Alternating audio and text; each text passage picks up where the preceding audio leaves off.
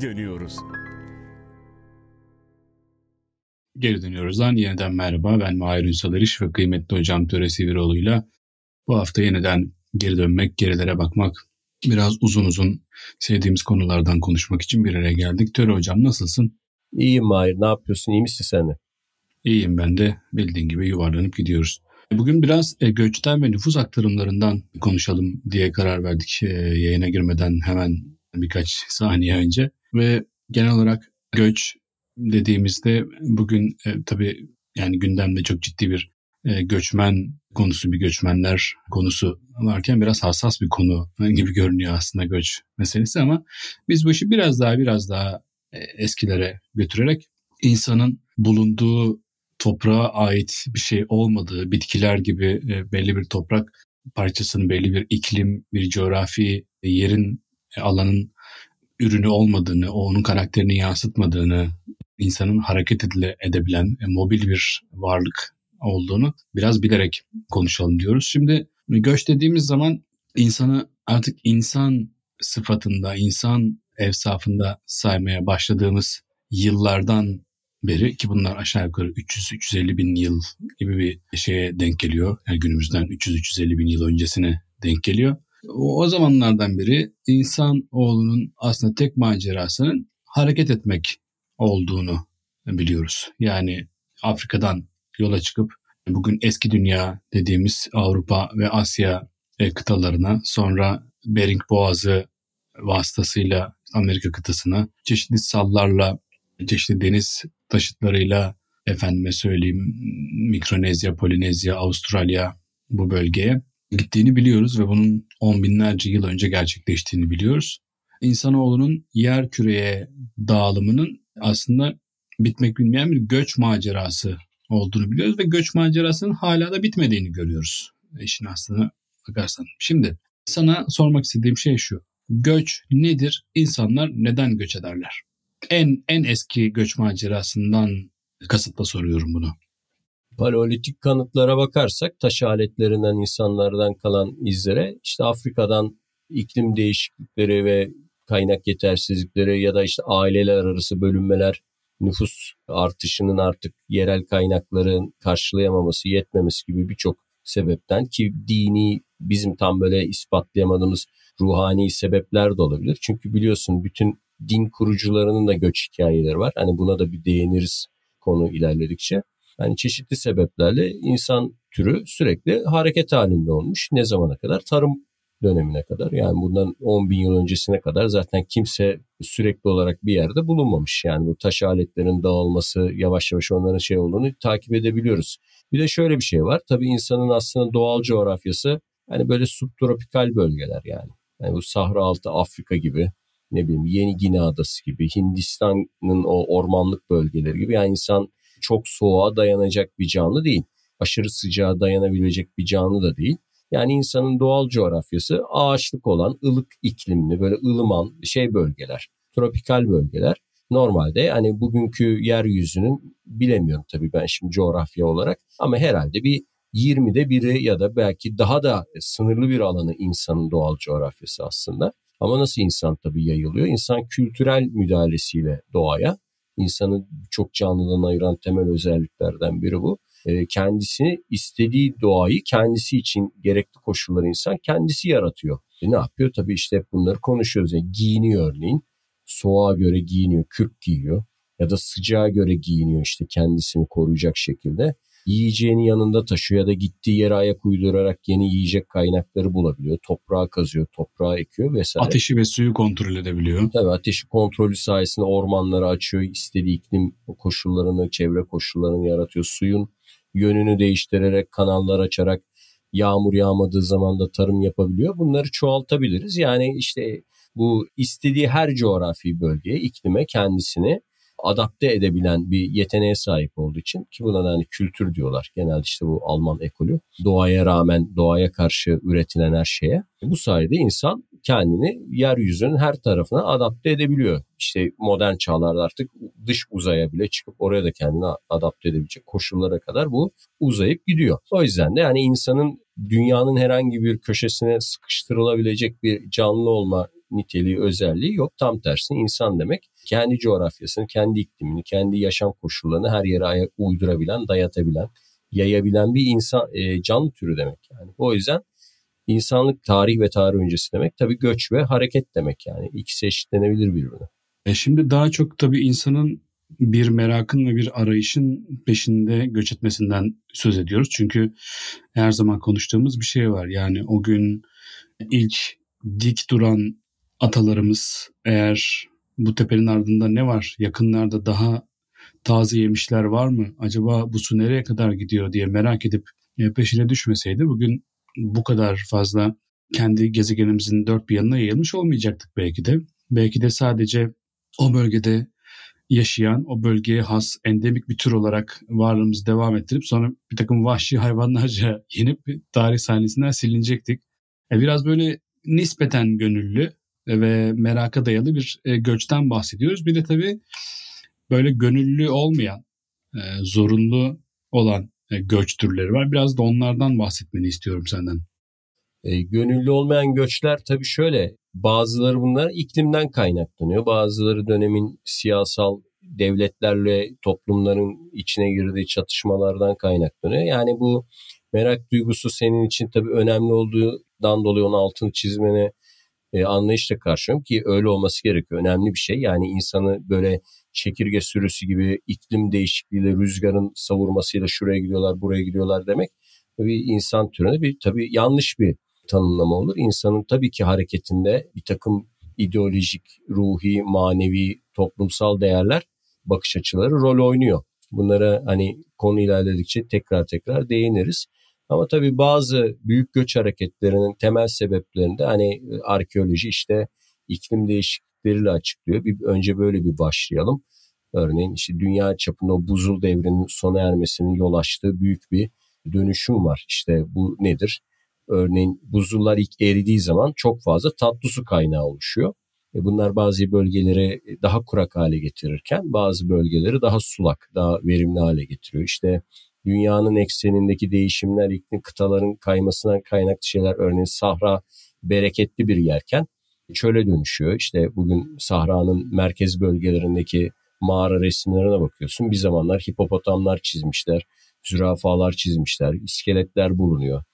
Eskiden oraların sulak verimli yerler olduğuna dair. E sonra çöle dönüşüyor. Tabii insanlar mecburen bunları terk ediyorlar. Biliyorsun hani bizim resmi Türk tarih tezinde de Orta Asya'nın kuruması hikayesi çok altı çizilirdi. Çünkü hani Türklerin göçünün sebebi olarak işte Orta Asya'daki iklim değişikliği ve kuruma sebep gösterildi. Bunu biraz tabii sebep göstermenin şundan da kaynaklanıyor. Yani Türkler vatanlarını çok seven insanlar olarak anlatılıyor derslerde. Yani Türkler vatanına çok düşkün. E vatanına çok düşkün biri niye o zaman vatanını terk ediyor? Çocuğun kafası karışıyor tabii eğitim alanında. O zaman şey diyorlardı. Yani bunlar asla vatanı terk etmez ama işte büyük kuraklıklar olduğu için göç etmek zorunda kaldılar gibi. Büyük göçebe toplumların hareket halinde olmalarının bir sebebi de tabii o iklimlerdi yani. Hayvan sürülerini nerede otlatabiliyorlarsa ona doğru hareket etmeleri. O yüzden birinci koşul olarak gene biz iklimi inceleyebiliriz. Ama bunun dışında tabii şu da var. Bazı siyasi organizasyonlar çeşitli toplulukları zaman zaman oradan alıp oraya koymuş, buradan alıp buraya koymuş. Sanırım biraz hani daha çok tartışmak istediğim konu bu. Sadece bu değil. Az önce böyle hafifçe değinip geçtiğin şu işte dinlerin inanç önderlerinin, temsilcilerinin yani o ya da işte diğer bir ifadeyle peygamberlerin göç hikayelerinden de biraz aslında bahsetmeni istedim. Çünkü onlar da özünde siyasi göçler yani keyfi değil ya da işte meraktan yapılmış göçler değil. Onlar ya da ekonomik değil. Ya da ekonomik maddi, değil. Maddi evet. Bile. Ağırlıklı olarak siyasi sebepleri olan göçler onlardan bahsetmeni istedim aslında. Ya zaten benim bildiğim kadarıyla göç etmemiş bir peygamber e, yaşam hikayesi ben bilmiyorum. Yani bulunduğu coğrafyada kalmış ve doğduğu köyde din kurmuş ve yaymış biri yani hiç okumadım. Varsa da yani marjinal bir şeydir herhalde. Yani Mesela... şöyle söyleyeyim sana hocam. Sözünü kestim affedersin. Mormon peygamberi Joseph Smith'ten tut da yani Bahayilerin peygamberi Bahaullah'a kadar bütün dinlerin peygamberlerinde bir göç hikayesi muhakkak var. Yani zaten bunu söylerken çok büyük dinlerin, din kurucuların değil, bunların daha küçük mezhep, tarikat, yol vesaireleri bile hani önderlik edenleri düşünerek söylüyorum. İşte mesela Musa'nın Mısır'dan çıkış hikayesi, ne bileyim işte bu Mekke'den Medine'ye hicret hikayesi, işte ki hicretin İslam tarihinde ne kadar önemli bir şey olduğu zaten tartışmaya açık bir konu bile değil. Takvimi bile yani bununla işte başlatıyor. Birinci yıl olarak kabul ediyor hicri, e, hicreti. Onun dışında işte ne olabilir? Zerdüşt'ün örneğin işte Azerbaycan bölgesinde doğduğu söyleniyor ama kendi doğduğu bölgede fikirleri tutunamayınca Baktriya yani işte Kuzey Afganistan'a gittiği, Kral Viştaspa'nın huzuruna çıktığı, ilk defa orada o dini insanların kabul ettiği falan iddia ediliyor. Yani benim böyle bildiğim kadarıyla dünya tarihinde hani kendi ülkesinde, kendi bölgesinde böyle tutunabilmiş, tanınmış bir şey yok. Din kurucusu yok. Hepsi mutlaka ama bir günlük yol ama on günlük yol ama yüz günlük yol neyse bir şekilde bu yolculuğu yaparak ki bu bizim daha önceden konuştuğumuz bir kahramanın hani yolculuk hikayesi vardı biliyorsun. Ona da biraz uyuyor aslında. Yani oradaki o standart ölçülere uyuyor. Sonra kendisi o bir şeyde başarıp tekrar şeye dönebiliyor. Yani ilk doğduğu yerlere dönebiliyor ama muzaffer muzaffer bir şekilde dönebiliyor kimi zaman. Ama illa bir oradan bir çıkış hikayesi, bir e, hicret hikayesi işin içinde var. Yani e, biliyorsun hatta Müslümanların ilk neydi? Etopya'ydı. Aksum Krallığı'na ilk göç öyle başlıyor zaten. Yani Habeşistan'a göçle başlıyor gibi. Bunları çoğaltabiliriz. Buradan işte kastettiğin bir tercih olarak da bu sadece bir maddi göç sınıfına sokulamayacak bir şey. Bu insanlar fikirleri için, düşünceleri için daha iyi bir yaşam olanağı bulmak için bu hareketleri yapıyorlar. Avrupa'dan da keza reform dönemi sonrası hani onlar hakkında çok bilgi sahibi değilim ama birçok işte şey kilisenin, muhalif kilisenin Katolik kilisesiyle muhalif olan birçok hareketin işte Amerika'ya gemileri atlayıp oraya buraya yerleşmeleri gibi herhalde öyle değil mi? Hocam aynen öyle. Hatta bununla ilgili bir atasözü de var. Kimse kendi köyünde peygamber olmaz diye. Ve bu sözün biraz şeye mal edildiğini biliyorum. İncil'de Markos şey diyor. İsa onlara bir peygamber kendi kenti yakınlarından ve evinden başka yerde aşağı görülmez dedi diyor. Yani e, İsa'nın kendisi de durumun farkında anladığım kadarıyla. Bunun dışında tabii siyasi göçlerin de çeşitli katmanları var. Yani bunlardan biri siyasi değişikliklerin yarattığı ekonomik handikapların e, cenderesinden çıkmak amacıyla göç etmek. Bir diğeri de doğrudan e, nüfus politikasına müdahale etmek adına göç ettirilmek var. Yani bunu özellikle büyük imparatorlukların tarihlerinde örneğin İskender'de şunda bunda falan çok sık görüyoruz. İskender Helenistik dünyanın e, o kültürel altyapısını gittiği her yerlerde kalıcı kılmak için e, ciddi bir nüfus transferine de e, yol açmıştı. Onları beraberinde insanları götürüp oralara yerleştiriyordu. Hatta oranın yerli halklarıyla evlendiriyordu. İşte bunun gibi bir sürü örnek var. Biraz da bundan bahsetmen çok tatlı olacaktır.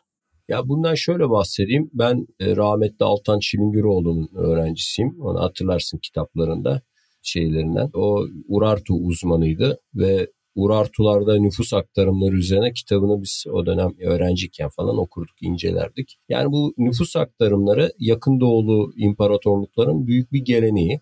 Yani bunun işte Asurlarda, Perslerde çok fazla örneği var. Örneğin işte Asurların e, İsrail krallığını yıktıktan sonra Yahudileri sürmeleri, Babillerin işte keza Kudüs'ü ele geçirdikten sonra işte e, oradaki Yahudileri Babil'e sürmeleri. Bunun dışında Perslerin kendilerine isyan eden Yunan kentlerine işte Miletos suları vesaireleri toplu halde on binlerce kişiyi alıp işte Afganistan taraflarına Baktriyak o dönemki adlarıyla Arya taraflarına sürmeleri gibi çok uzatabileceğimiz çok fazla örnek var. Urartularda da işte keza benzer nüfus aktarımları var. Bu dönem dönem e, Romalıların da biliyorsun yaptığı bir uygulama. Kendilerini isyan eden halkları işte çeşitli yerlere dağıtarak e, bir mesela Galatları, gene Yahudileri de gene Romalılar işte işte büyük isyandan sonra 70'li yıllardaki isyandan sonra işte çeşitli Makabi isyandan sonra yani Akdeniz'deki çeşitli bölgelere dağıtmaları gibi. Yani bu büyük imparatorlukların hem isyancı bölgelerdeki bu hareketleri sonlandırmak için yaptığı bir şey. Bir de kendi güvendikleri daha böyle toplulukları da belli stratejik yerlere yerleştirmeleri.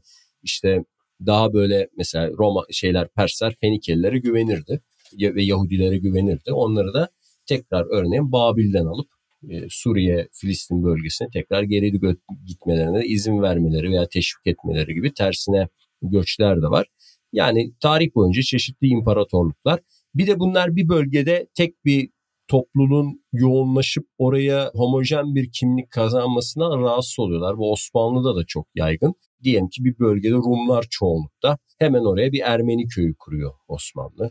Ya da işte gene bir bölgede falan ırk, millet, etnisite neyse çoğunlukta hemen oraya gidiyor. Özellikle bir Yahudileri oraya yerleştiriyor falan. Yani kozmopolit bir iklim yaratıyor ki bir bölgede herkes tek bir topluluk ezici bir çoğunluk oluşturup da orada bir şey yaratmasın. Yani buradaki kastı tabii onların kendi arasındaki gerilim ve ilişkiler sayesinde de mevcut yani devletli yapı onlar arasında bir hakem rolü oynayarak onları birbirine karşı dengelemiş oluyor. O yüzden örneğin Çerkezlerin o büyük güç hareketinden sonra yani o da bir gönüllü göç değil tabii. İşte Rusların Çerkezlere yaptığı o büyük bir baskı sonucu Anadolu'ya gelmeleri sonucunda Osmanlı Devleti ne yapmış? İşte Çerkezleri tek bir yere toplamak yerine işte e, Güney Marmara'ya, Doğu Marmara'ya, işte Yozgat bölgesine, Ürdün'e, Filistin'e, Suriye'ye, Tuna boylarına dağıtmış. Hani onları tek bir bölgede toplanmalarını istememiş. Bir de şeyi konuşmak istiyorum. Yani şimdi tarihi değiştiren bazı göçler de var. Biraz hani bahsettiğin için oradan alarak söyleyeyim. Örneğin Yahudilerin Babil sürgünü, işte Babil'de geçirdikleri yıllar, e, sonra kalkıp yeniden Filistin bölgesine geri dönmeleri bu tarihi değiştiren göçlerden biri örneğin. Ya da İslam peygamberinin hicreti tarihi değiştiren göçlerden biri. Belki de bu hicret hadisesi hiç yaşanmasaydı belki de bu türden büyük siyasi etkileri olmayacaktı. Orada bir şey de yapayım. Yani İslam tarihinde hep bu peygamberin göçü ve hicreti üzerinden konuşuyoruz ama aslında İslam tarihi boydan boya Müslümanların ve Arap aşiretlerin sirkülasyon hareketi yani. Hani mesela İran'ı fethettikleri zaman on binlerce Arap İran'a yerleşiyor. Afganistan'ı fethediyorlar. On binlerce Arap Merv bölgesine, o Belh bölgesine yerleştiriliyor. Kuzey Afrika Araplaşıyor biliyorsun. Hani Hı-hı. normalde oradaki yerel diller, Kıpti dilleri, Berberi dilleri, Arap e, nüfusu, göç. O sadece hani toplu halde Müslümanlığı kabul ettiler ve gönüllü bir şekilde Arap kültürüne öyle bir şey değil o. Yani on binlerce Arap, e, çok sayıda aşiret o şeylere yerleşiyor. Tıpkı İskender'in Yunanlıları, Makedonları alıp Hindistan'a yerleştirmesi gibi Arapla Arap İslam fetihlerinin peşinden büyük bir Arap göçü var yani bu 100 yıl 200 yıl devam eden. O dönemin coğrafyacının tarihçileri zaten anlatıyor ve yüzlerce sene sonra bile bugün işte İran'da, Afganistan'da, Kuzey Afrika'da kendi soylarını hani işte biz e, ne bileyim Necran'dan geldik, Yemen'den geldik, işte bilmem nereden geldik gibi, Kahtan'dan geldik gibi sayabilen şeyler çok fazla aile var yani. Hani bugün artık mesela tek kelime Arapça bile bilmiyor bazısı ama soylarını şeye kadar say şey yapabiliyorlar, anlatabiliyorlar. Irak ve Suriye'nin Araplaşması da öyle. E o da yani İslam'dan hemen 2-3 asır önce başlamış. İslami asırlarda da e, yoğunlaşmış. Yoksa biliyorsun yani Suriye'de ve Irak'taki yerel dil Aramiceydi. Hı hı. O bölgeler Arami havzasıydı ama böyle Roma İmparatorluğu'nun ikiye bölünmeye başladığı zamanlara doğru falan Araplaşma başlıyor. Onu biz kitabelerden falan görebiliyoruz. Yani Aramici isimlerin yanına böyle e, Arapça isimler çıkmaya başlıyor. Mesela o Palmira'nın meşhur bir kraliçesi var ya Zenobia. E, Z- Zeynep yani falan böyle Arapça isimler ortaya çıkmaya başlıyor Petra'da, Palmira'da ve o İslam'dan sonra da bu giderek büyük bir şekilde yani artıyor. Onun bir Arap göçü İslam tarihinin yani göç e, sadece peygamberler devrinde ya da dört halife devrinde geneline böyle yayılabilecek çok şey bir olaydır. Yani belirleyici Hocam, bir olay. Biraz spekülasyon gibi olacak ama Petra'nın İslamiyet'in ilk kıblesi olduğu doğru mu? Onu bilemiyorum. Ben sadece ilk kıblenin yani Kudüs tarafı olduğunu biliyorum. Ama yani ondan da yüzde yüz tabii emin değilim. Biliyorsun o şey tartışmasıdır. Miraç mucizesi hani şimdi kime sorsan nerede oldu bu? Kudüs'te oldu der hemen. İlk cevap budur ama yani yakın mescit diyor mesela. İşte Mescid-ül Aksa diyor. Tamam bugün Mescid-ül Aksa Kudüs'teki bir yapının adı ve bugün Mescid-ül Aksa deyince akla Kudüs geliyor ama eski tarihçilerin Mescid-ül Aksa derken Kudüs'ü kastedip kastetmediğinden emin değiliz yani. O bölgeyi kastedildiği şöyle de bir iddia var. Emeviler Suriye'de kendi merkezlerini kurduklarında Şam'da burayı yüceltmek için böyle bir yorumu güçlendirdiler, desteklediler diye de bir iddia var. Yani neyin önünü kesmek için Mekke, Medine yani Hicaz bölgesinin önemini azaltıp kendi bölgelerinin önemini arttırmak için işte biliyorsun hani Şam'la ilgili hadisler bir anda artıyor. Hani Şam'ı cennet olarak tarif eden hadisler çıkıyor. İşte hı hı. peygamber hayatını hiç Şam'a gitmemiş. Niye Şam'a gitmiyorsun diye sormuşlar. Ben demiş cennete bir kere gitmek isterim. Hani yeryüzünde hmm. gitmek istemem, görmek istemem demiş. Bu muhtemelen Emeviler döneminde çıkmış bir hadistir diye düşünüyorum. Ya da ne bileyim işte Mescid-ül Aksa'nın Kudüs'le eşitlenmesi, oraya o Emevi yapıların yapılması. Hatta Oleg Grabar ne diyor biliyor musun? Büyük İslam arkeoloğu yani Müslüman dönemin şey uzmanlarından. Emevi camilerinde diyor kıblede diyor bir hata vardır diyor. Hep, hepsinde diyor belirli bir açıyla Mekke'den çok Kudüs'e dönüktür diyor. Bu kadar standart bir hata şey olamaz diyor. Yani her camide bilinçli bir şekilde yapıldığını iddia ediyor bu şeyin. Ve o dönem işte e, bir de şey vardır hatırlarsın. E, Şam Emevi Camii'nde galiba onu daha önce de bir yerlerde konuşmuştuk. Mesih'in oraya ineceği. Tabii tabii. Yani Mehdi'nin ya da işte Mesih'in artık yorumları. Mesih'in hocam Mesih'in. Mesih'in değil mi? Oraya ineceğine Hı-hı. inanırlar. Bunların hepsinin şey olduğu iddia ediliyor. Yani Emevilerin Suriye'yi bölgeyi yüceltmek için ve işte o dönem şey var e, Mekke'nin halifesi Zübeyir'di galiba. Zübeyir'in kontrolünde Mekke. Abdullah bin Zübeyir olması lazım. Hani Mekke'nin gücünü biraz azaltıp Suriye'yi ön plana çıkarmak için Emevilerin bunu bilerek yaptığı iddia edilir tarihçiler, e, İslam arkeologları tarafından. O da o şeyden olabilir yani. Petra'nın ön plana çıkarılması Kudüs gibi.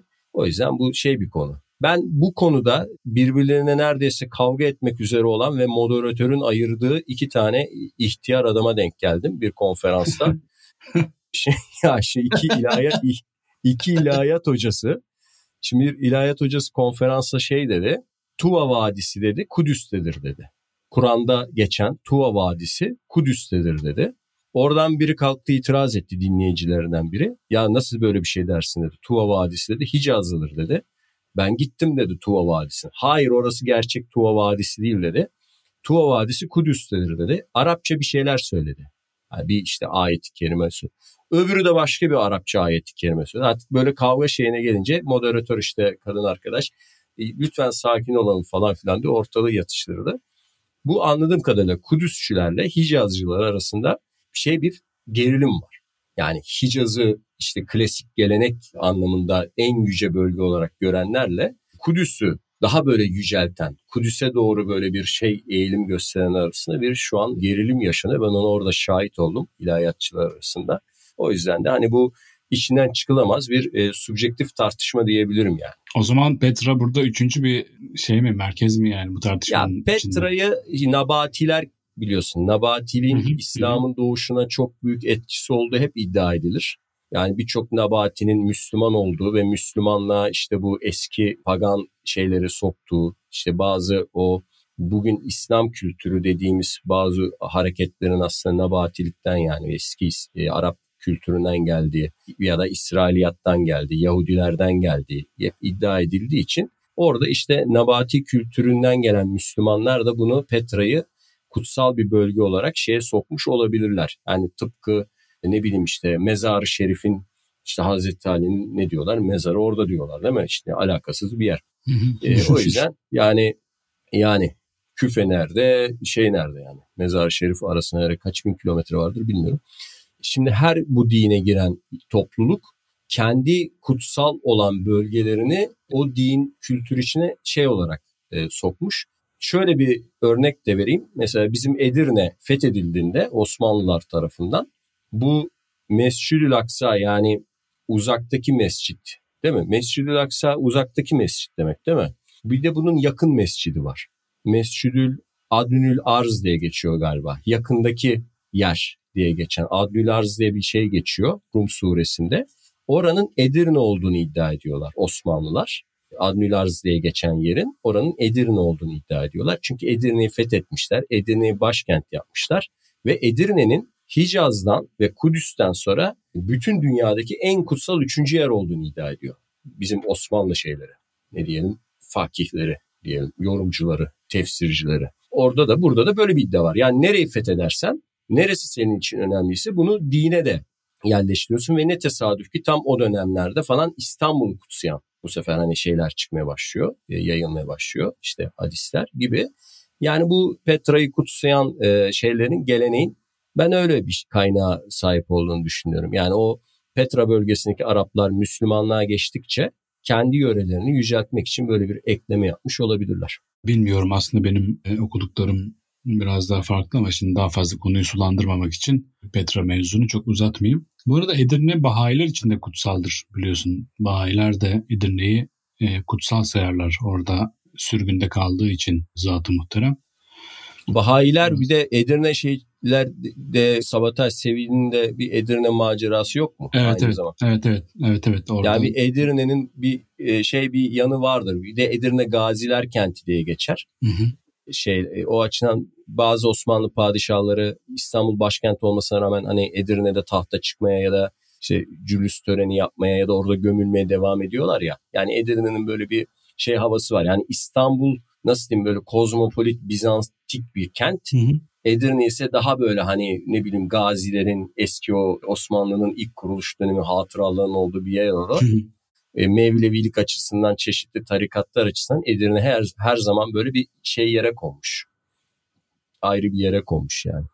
Şimdi hocam hicretle başlayan ve neredeyse Reconquista ile geriye doğru dönmeye e, artık başlayan diyeyim.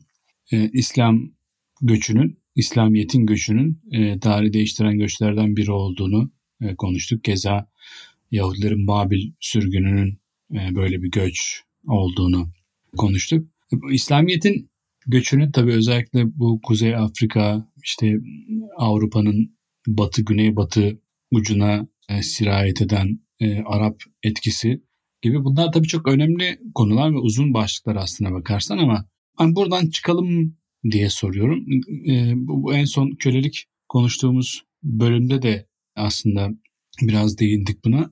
Bir de yeni dünyaya göç var hocam. Yani yeni dünyanın keşfinden sonra insanların işte böyle işte kalyonlara doluşup işte salgın hastalıklara göğüs gererek işte günlerce haftalarca Atlantik okyanusunu geçecek kadar büyük cesaret hamleleri göstererek gidip yeni dünyada bir hiçliğin, bir bilinmezliğin ortasında yeni bir yaşama başlama hikayeleri var. E, bu da ilginç bir hikaye. Bununla ilgili ne söyleyeceksin? Bu göçün bir tabii örneğin İrlanda'daki büyük açlıktan kaynaklı şeyleri var, etkiler var. Bu göçü teşvik edici şeyler işte Avrupa'daki nüfus patlamasının e, yetersiz olması kaynakların Avrupa aslında fakir bir kıta biliyorsun. Yani e, sen şu an daha iyi bilirsin. Orada yaşıyorsun. Yani bunların e, sanayiyle elde ettikleri zenginliği bir an düşünmesek tarımsal açıdan düşünelim. Hani mesela Britanya'yı düşün yani hani fazla iklimsel zenginliğe sahip bir yer değil. Türkiye'nin Karadeniz bölgesi gibi. Öyle değil mi? Ya mesela Türkiye'yi düşün. E, tropikal iklim var, Akdeniz iklim var, kara iklim var. Her tarafında başka bir zenginlik şey var yakın doğunun. Avrupa bu anlamda hani kaynakların sanayileşme zamanına kadar insanları çok doyuramadığı bir e, kıta aslında. Tek yönlü iklimlerin yaygın olduğu kıtalar, tek yönlü ürünlerin.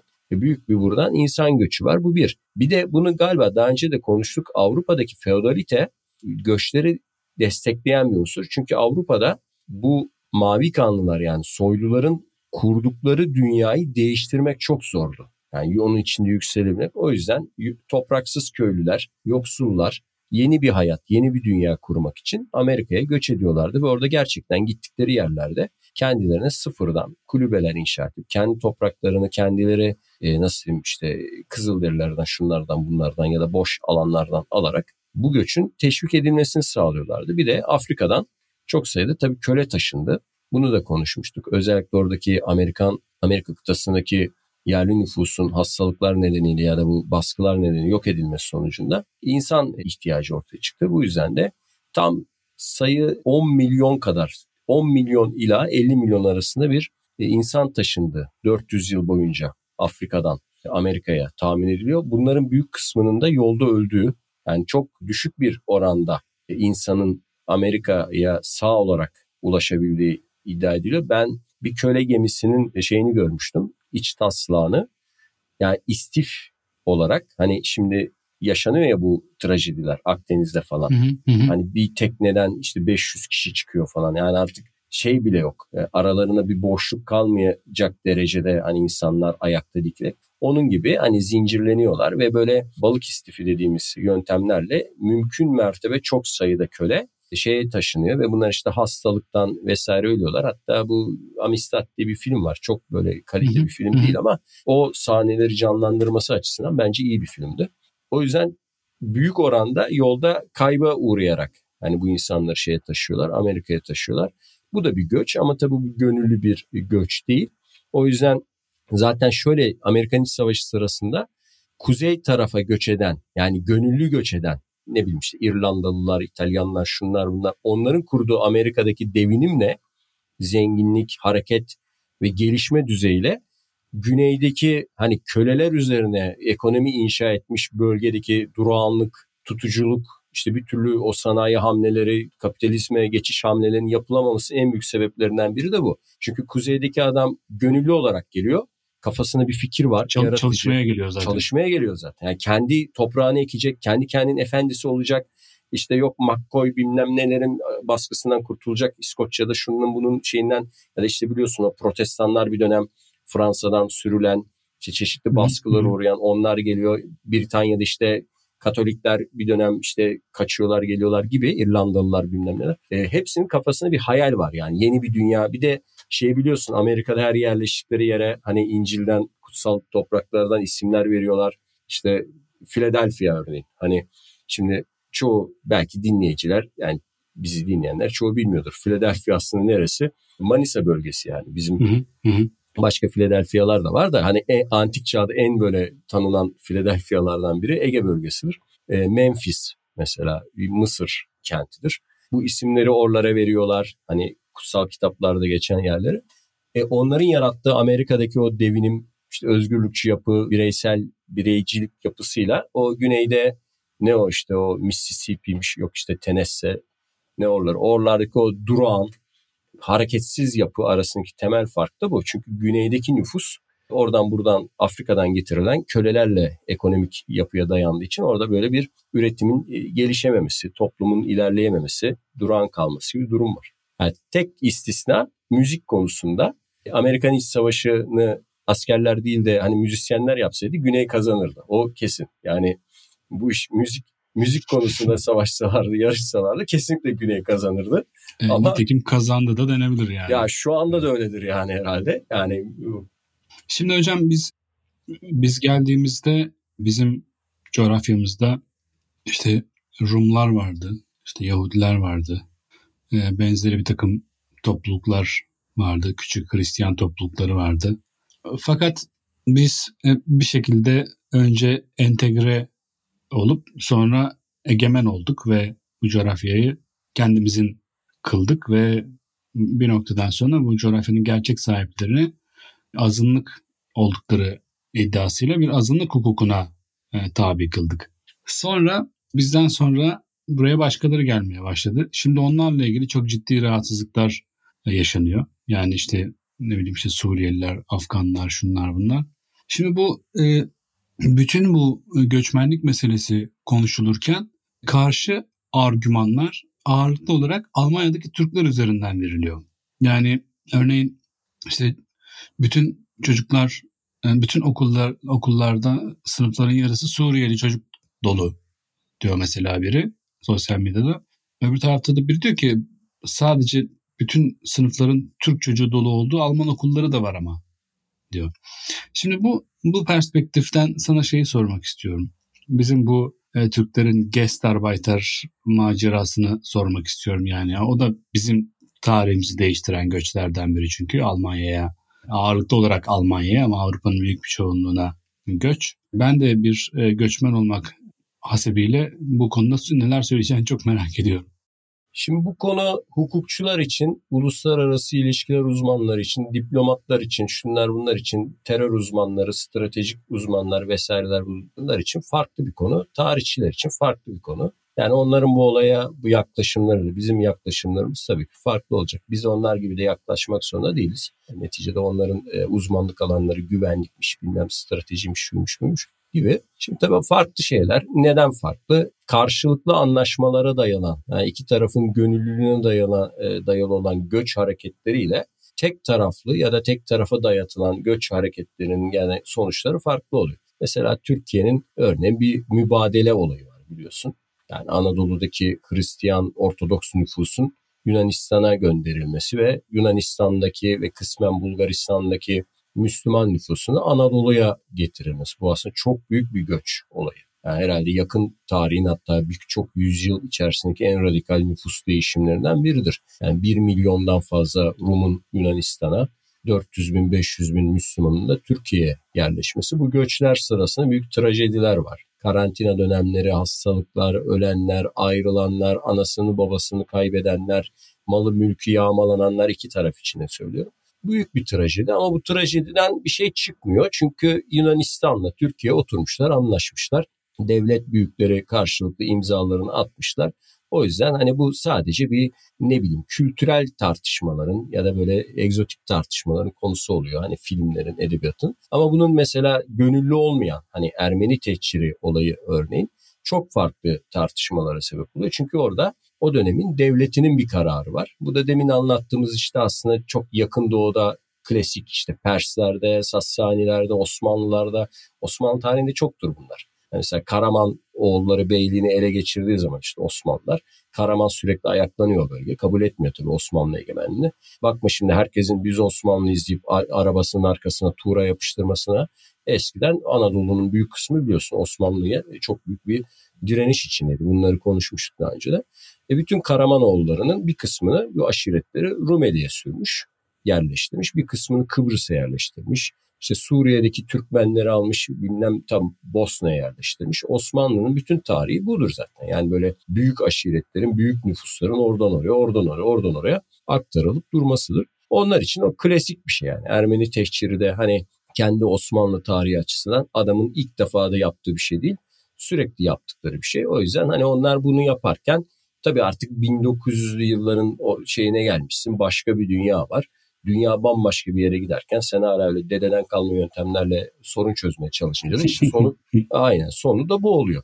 Yani Yunanistan'da neden böyle şey yaşanmıyor? Çünkü Yunan hükümeti var orada. Hani onlar önermişler. Ama burada tek taraflı bir şey olduğu için yani devletle halk arasında yaşanan bir şey olduğu için güvence olmadığı için vesaire olmadığı için ortada bir doğru dürüst bir şey olmadığı için büyük problemler yaşanmış gibi. O yüzden şimdi Almanya'ya yapılan göç Alman devletinin talebi üzerine gerçekleştiğinden ve oraya kendileri açısından istedikleri insanları aldıklarından vasıflı hani bileyim işçi olabilecek sağlıklı gençler Bilmiyorum onlar bazı görüntüler izlemiştim belgeseller. Yok dişlerine bakıyorlar, yok donlarını indiriyorlar. Herhalde onlar gerçektir yani. Çünkü çok zordu diye hatırlıyorum. E, izlediğim şeylerden Almanya öyle herkesi kabul etmiyorlar gibi. O da kendi trajedisi olan bir hikaye aslında. Biliyorsun hani Ruhi Su'nun albümü vardır mesela. Almanya Acı Vatan diye. Hı-hı. Çok e, etkileyici bir albümdür gibi. Şimdi burada tabii... Ramiz Altun oynadığı bir film de var hatta. Var var şeyle Hülya Koçyiğit. Hülya Koçyiğit de Ramiz Altun. Almanya Acı Vatan galiba evet, evet, evet, evet. Evet. Yani o fena da değil yani. Kendi dönemine göre o Türk sinemasının şeyini düşünürsen 70 yıllardaki o Nair'in olamazdı filmler arasında bence şey olabilir yani ciddi bir film gibi duruyor. Neyse hani o o yüzden oradaki trajediyi hukuki karşılığı şey yok. Ama bizdeki yaşanan şey hani o nüfus baskısıyla ve de toplumun tam böyle onaylamadığı bir şekilde yaşandığı için aslında bu kavgalar yaşanıyor. Yani şimdi neticede Türk toplumu şu an buna hazır olmadan yakalandığı için, böyle bir şeyle alışık olmadığı için e, böyle bir şey ilk defa karşılaşıyor aslında. Yani daha önceden hı hı. gelip geçici göçler ya da entegre olabilecek topluluklar alınıyordu. Bilmiyorum bizi izleyenler, bunu dinleyenler yani tam bilmiyor olabilir. 80'li yıllarda Türkiye'ye yapılan göçlerde şey kuralı vardı. Yasası vardı bunun. Akraba soylu olma şartı. Türk soylu ya da akraba olma şartı. Yani ne bileyim işte Bulgaristan'daki Türkler İşte bilmem Kafkasya'daki şunlar, Bosnalılar falan gibi. Yani Osmanlı, yani böyle bir ya Türk olacak, Türk kültürüne çok yakın olacak işte falan gibi bir bunun maddesi vardı yani kendim uydurmuyorum yani şeyde yazıyordu bu. Fakat son e, dönemde bu kaldırıldı.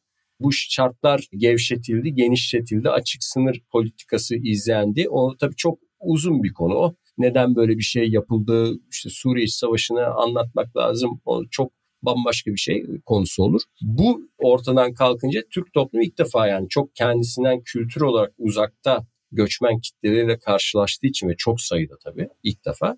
O yüzden bu yeni bir sınav türü. 100 yıldır neredeyse böyle büyük bir nüfus hareketi yaşanmadığı için bu boyutta o yüzden şimdi şaşkınlık içinde toplum bu konuda ne düşüneceğini, ne yapacağını, nasıl bir tavır takınacağını bilmiyor. Bu da tabii tehlikeli bir şey tabii. Yani bu bahsettiğimiz konu şeye açık, suistimale açık bir konu yani. Kolay dolduruşlara falan açık bir konudan bahsediyoruz. Bu yeni bir sınav.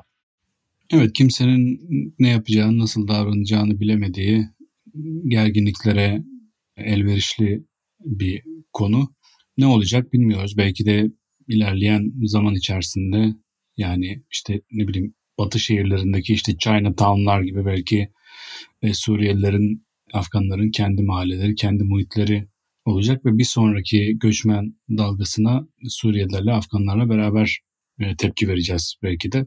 Tabii bu şimdi şöyle bir olay. Yani ulus devleti olarak kurulan bir ülke var. Yani anayasası, yasaları, kalıpları buna göre ayarlanmış eğitim sistemi. Ama bir anda gerçek hayat kozmopolit yani eski böyle Osmanlı İmparatorluğunu, Bizans İmparatorluğunu falan andıran bir şeye dönüşüyor gerçek yaşam. O yüzden hani o yani klasik o altyapı üst yapı çatışma hikayeleri tartışmaları vardır. Aslında bu şeyden geçiyor. Yani tıpkı bizim sürekli konuştuğumuz işte Helenistik dönemden beri anlattığımız o farklı kültürlerin kaynaşmasından doğal sentezleşme hikayesine dönüyoruz. Yani bir e, homojen ulus kültürü daha böyle yeknesak bir kültür şeyle mi devam etmek isteyecek? Yani toplumda kafasındaki şey o. Çünkü şöyle Osmanlı'daki hikaye çok kötü hatırlıyor tarihsel hafızada. Yani herkesin örneğin neden 2. Mahmut bütün memurlara tek tip kıyafet giydirdi? Çünkü askerlerin, memurların işte Ermeni mi, Hristiyan mı, Yahudi mi, şu mu bu mu olduğu anlaşılmasın diye. Tanzimattan sonra özellikle bu şeyler yasaların Hı-hı. artmaya başlaması yani devlet nötr gözüksün. İşte değil mi o mesela Kostaki Musurus Paşa da aynı kıyafeti giyiyor. İşte Balyan Paşa da aynı kıyafeti giyiyor. Ne bileyim işte Mahmut Şevket Paşa da aynı kıyafeti giyiyor. Oradaki aslında espri odur. Neden hepsi yani İstanbul'un ve Fes takıyorlar? Çünkü hani Müslüman mı, Ermeni mi, şu mu bu mu belli olmasın hikayesi. E çünkü Osmanlı Devleti böyle dağıldığı için bu dağılma bir daha yaşanmasın diye de Cumhuriyeti kuranlar hani ne yaptılar? Bir homojen kültürü egemen kılan bir ulus devlet modeli çare olarak bunu düşündüler yani. Şimdi o e, yasalar hala bunu koruyor. Söylemler bunu koruyor. Eğitim sistemi bunu koruyor ama gerçek yaşamda e, böyle bir sokak yok. Hani çocuk sokağa çıktığı zaman şu an hani 15 yaşında olan bir genç e, bir bakıyor ki hani e, tabelalar farklı, şeyler farklı, konuşulan diller farklı. E, o yüzden o şey kriz yaşanıyor. Yani o yüzden bundan sonra tekrar böyle bir çok uluslu, kozmopolit bir imparatorluk şeyine mi dönecek? Yani bazı tarihçiler şey de iddia edebilir. E burası hep böyleydi. Eninde sonunda bu kaçınılmaz bir şeydi. Hani Akdeniz, Doğu Akdeniz coğrafyasında şey bir ülke kurmanın mümkünatı yoktu diyebilir. Ama tabii bu konu bizim branşımız yani seninle benim branşımda eğitimi almış insanların çözümleyebileceği ya da tam olarak gelecekte şöyle olacak böyle olacak diyebileceği bir alan değil. Çünkü bu artık sosyologların, toplum mühendislerinin tiplemelerin falan alanına yani, gelmiyor. Aslında o alanda çalışan insanların da çözümleyebileceği bir şey olmadığı çok açık. Ee, ya, çünkü siya- siyaset ama... biraz dalgalı ilerlediği için hocam. Ya bizden daha ayakları yere basacak şeyler tabii, tabii, söyleme tabii, şansları tabii, yüksek yani. yani. Biz sadece tabii geçmişte şöyleydi, böyleydi diyebiliyoruz. Şey tarih ve arkeoloji, fizik, kimya gibi eskiden böyle oldu, bundan sonra da böyle olacak denilecek bir alan olmadığı için hani Hı-hı. her deneyim yeni bir deneyim olduğu için ama şeyleri Hı-hı. hatırlıyorum. Mesela 30'lu yıllarda vatandaş Türkçe konuş kampanyaları var ya. Hı-hı. Yazarlardan biriydi ya. Mehmet Emin Yalman'da mı okumuştum? Neydi? Şey vapuruna biniyor bu. Ee, adalar vapuruna biniyor, şikayet ediyor. Bu ne biçim şey diyor. Biri İtalyanca konuşuyor diyor, biri İspanyolca konuşuyor diyor. İspanyolca konuştuğu kastettiği şeyler. Yahudiler Museviler söylüyor. Ya herkes her falan bunu hani bir şikayet bağında söylüyor. E, kuşaklar sonra tabii sana bu şikayet ettiği şey yani güzelmiş gibi geliyor. Ne güzel işte bak adalar vapuruna biniyorsun her dilde falan. Çünkü sen şeyi yaşamamışsın. Osmanlı'nın dağılma dönemindeki o karşılıklı boğazlaşmaları yaşamadığın için evet, evet, sana evet, evet. Ha, nostaljik geliyor. Örneğin Adana olaylarını falan bilmediğin işte, Hı hı. işte Sason Şimdi- olaylarını. Şimdi de işte büyük ada vapuruna biniyorsun herkes Arapça konuşuyor falan diyor. Ha, işte şimdi biz o arada kalan yani dağılma aşamasını görmeyen nesile şey gelebilir. Aa işte tekrar bir zenginlik gibi de görebilirsin. Ee, örneğin öğrencilerle şeyi tartışır. Osmanlı'da biliyorsun hani her etnik grup kendi kıyafetini giyerdi. Hı hı. Yani kendi renkleri işte işte Yahudiler sarı renk, Hristiyanlar mavi renk, Müslümanlar işte yeşil beyaz ya da siyah renk ve- mor giyiyor hocam. Ha, ya tabii canım ama şey var. O 3. Selim'in falan yasaları var. Bunu giyeceksiniz. Ya Yahudi'ye sormuyor zaten ne giyeceksin diye. Yani şey yapıyor padişahların dönem dönem herkes şu renk giyinecek, bu renk giyinecek diye. Yani dinine göre şeyleri var, yasaları var. Yani çok uygulanmamış pratikte de ama uygulanılmaya çalışılmış falan. Şimdi bunu bir çeşitlilik ve renklilik gibi anlatırlar. Ben bir iki tarihçiyle tartışmıştım bunu. İşte ne güzeldi işte Yahudi ayrı kıyafet giyiyordu. Hristiyan kendi çiçeğini giyiyordu. Bilmem kim işte şunu giyiyordu. Ama bu aynı zamanda tabii neye de yol açıyordu? Toplumlar arasında o karşılıklı kırımlar başladığında, olaylar başladığında mesela o adam Hedef olayları- haline getiriyordu. Tabii canım mesela köyü basıyor adam, mahalleyi basıyor. Bir bakıyor hani kendinden olmayanları hemen ayırıyor. Sen sen sen bu tarafa geç diyor. E sonra da tabii bir sürü şey yaşanıyor. Olaylar yaşanıyor. O şeylerde Adana olaylarında 10 bin kişi mi ölmüş yani öyle basit olaylar değil yani. O yüzden de yeni hükümetler bu cumhuriyete geçerken ya bunların hepsine aynı kıyafeti giydirelim ki hani sokakta kim kim şey olmasın kaynayıp gitsinler anlamasınlar gibi bir mantık bir savunma şeyine giriyorlar kafasına giriyorlar açıkçası o tek tip kıyafet takıntısının bir sebebi de o. Hani bir kuşak için nostaljik ve zenginlik gibi gözüken bir şey başka bir kuşak için bir potansiyel tehlike gibi görülebiliyor. O yüzden gelecekte ne olacağını da biz bilemeyiz. Evet hocam teşekkür ederim. Çavuşescu döneminde göç konulu sunumunla konuyu da bağladığın için sana teşekkür ederim. Bu biraz uzun bir e, bölüm oldu. Çünkü göç üzerine daha çok çok çok uzun konuşabileceğimiz bir şey. Yine de elimizden geldiğince göçün bütün başlıklarını değinmeye çalıştık. Ben sana teşekkür ederim. Yine nurlarınla bizi ışığa boğdun, ziyaya boğdun. E, Söylemek istediğim bir şey var mı? Yok ben sen şimdi göçmen durumunda olduğun için işte biraz e, sen, göçmenleri koruyucu konuşmaya çalıştım. Sen oralarda Te- gur- teşekkür ederim hocam. gurbet ellerde kendini kötü hissetme diye. Ben ben bir Alman belgesel grubunda mimandarlık yapmıştım Ankara'da çok çok seneler önce. Gruptan böyle kameraman bir çocukla sohbet ederken hiç Türkçe biliyor musun diye sordum. Bir kelime biliyorum sadece dedi. Ne o dedim? Gurbet dedi. Ya oradaki Türklerden bunu öğrenmiş sadece. Çünkü sürekli gurbet, gurbet, gurbet, gurbet, gurbet sürekli gurbet muhabbeti geçiyor. Onu öğrenmiş sadece. Ben de böyle burada sürekli şey gibi Ahmet Kaya gibi burada işte memlekete bakıp dertleniyorum falan. Bakalım gurbet içimde bir ok her şey bana yabancı. Hocam teşekkür ederim tekrar. Burada tüm dinleyenlerimize de teşekkür edelim. Haftaya yeniden sağlıkla, sıhhatle, mutlulukla inşallah görüşmek üzere. Kendinize iyi bakın. Hoşçakalın.